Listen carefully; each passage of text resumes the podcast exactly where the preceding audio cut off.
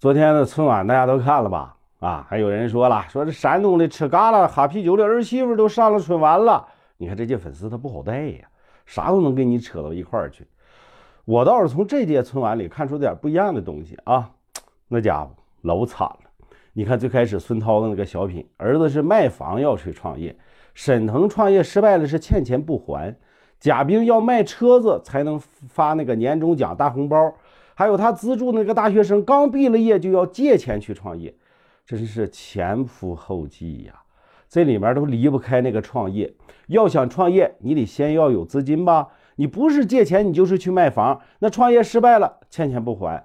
这两年呢，大家都过得不容易呀。今天啊是大年初一，咱不能错了大家的锐气，但是呢，也不能听那些神神叨叨的财经大咖们瞎他妈预测，把兜里那点糟钱儿都扔到创业上了啊！谨慎创业莫着急，卖房借钱不可取。小品演的都挺好，你千万别想的美呀！大年初一，虎年大吉，吃好喝好啊！你这样礼貌吗？